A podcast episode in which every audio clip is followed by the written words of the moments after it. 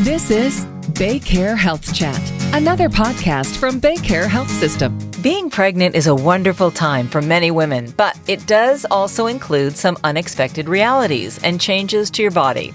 In this episode, we'll talk about one of those possibilities migraines and pregnancy. What causes them? How do you know the difference between that and a regular headache? Remedies and more. My guest today is neurologist Dr. Laura Dresser at Baycare, specializing in women's neurology. Welcome, Dr. Dresser. Thank you so much for being here today to talk about this important topic. Thank you for having me. Absolutely. So, to begin, what is a migraine? Because I've never even heard of pregnancy migraines before. Sure. So migraines are a type of headache syndrome, and usually they cause very severe pain. They can be disabling, and sometimes they can present with other neurological symptoms beyond headache. Migraine attacks are typically described as a pulsating or throbbing pain, and they can be associated with nausea and vomiting, sensitivity to light or sounds.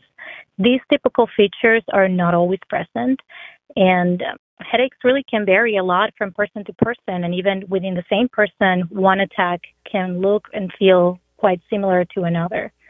And so, when you are pregnant, how common are these migraines? So, headaches in general are common during pregnancy. About 15 to 20 percent of pregnant women have migraines, and these percentage and the severity and frequency of the headaches change a little bit during pregnancy. What causes migraines when we're pregnant? Because again, I didn't know that they went hand in hand with pregnancy. I've never ever heard of that. Sure. So, to be honest, the exact cause of migraine in general is not fully understood. What we know is that migraine attacks involve changes in nerve pathways, in brain chemicals, and also blood flow of the brain. During pregnancy, hormonal changes play a pretty big role in how headaches behave. We believe that when you're pregnant, your estrogen levels are stable as compared to when you're not pregnant. And that can actually make headaches better.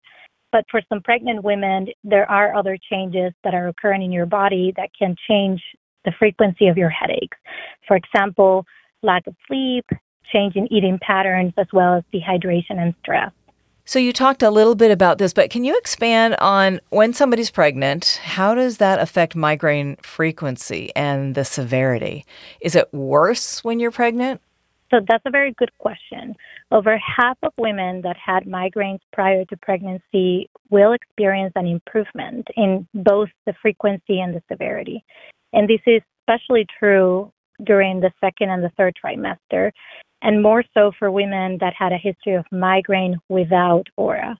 On the other hand, about 20% of women that had migraines prior to pregnancy will feel slightly worse or significantly worse there are some women that just don't see any changes during pregnancy.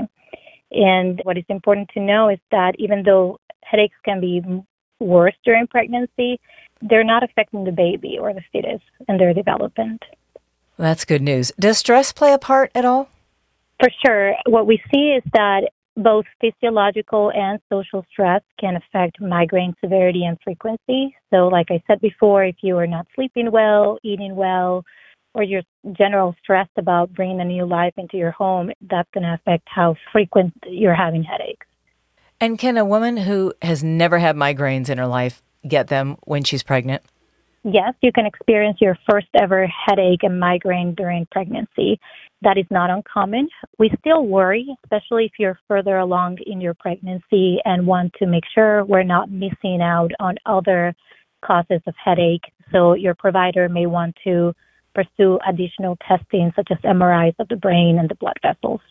And so now that we know a little bit more about it, I know you mentioned uh, in the beginning a few of the ways that we can tell the difference between a regular headache and a migraine, but can you just go over maybe the one or two main ways you can tell? Sure. So it's basically a clinical diagnosis, and therefore it's going to be how you feel.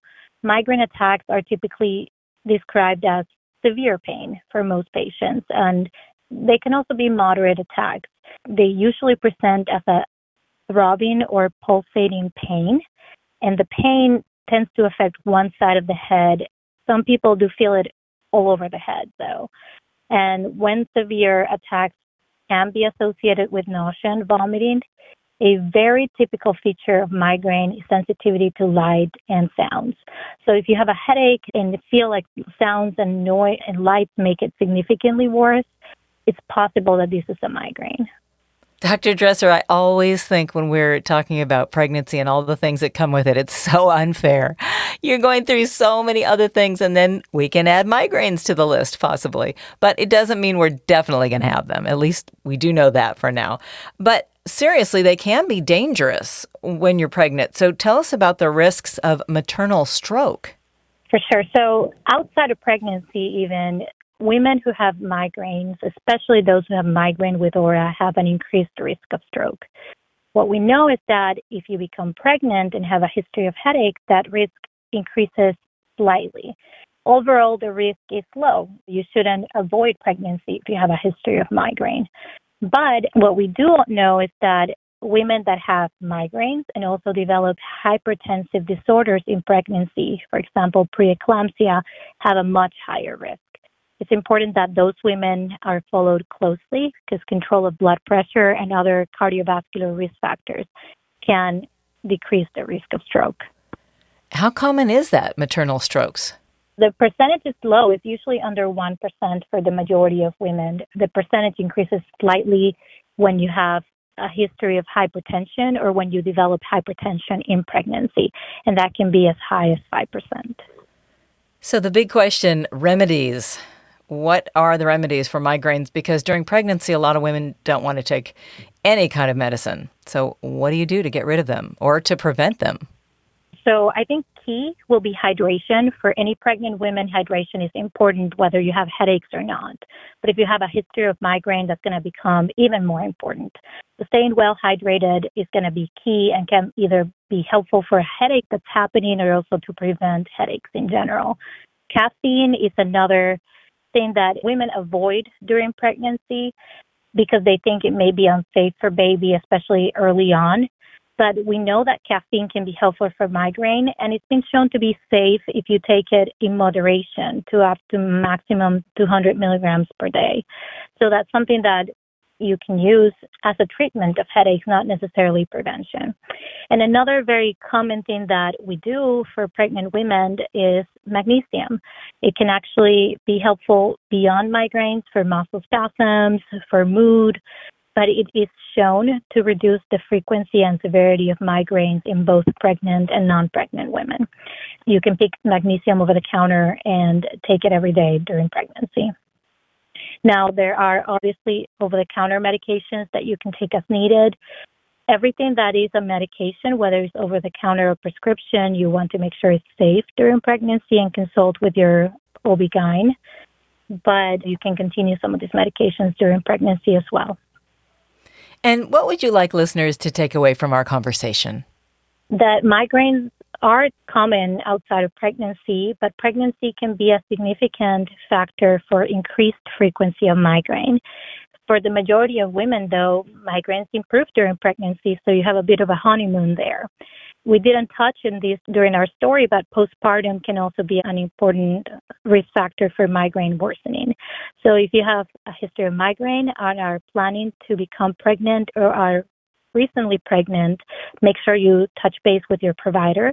And if your headaches are getting worse, there are treatments and neurologists and OB-GYNs can help you figure out a way to get your headaches under better control. All useful information. Thank you so much. We know so much more about migraines now, and I'm sure it will be very helpful to people who are planning to become pregnant or who already are. So, thank you for sharing your expertise, Dr. Dresser. For sure. Thank you for having me. Again, that's Dr. Laura Dresser, neurologist at BayCare, specializing in women's neurology. And that wraps up this episode of BayCare Health Chat. Head on over to our website at baycare.org for more information and to get connected with one of our providers. Please remember to subscribe, rate, and review this podcast and all the other BayCare podcasts. For more health tips and updates, follow us on your social channels. If you found this podcast informative, please share it on your social media and be sure to check out all the other interesting podcasts in our library. I'm Maggie McKay. Thanks for joining us and be well.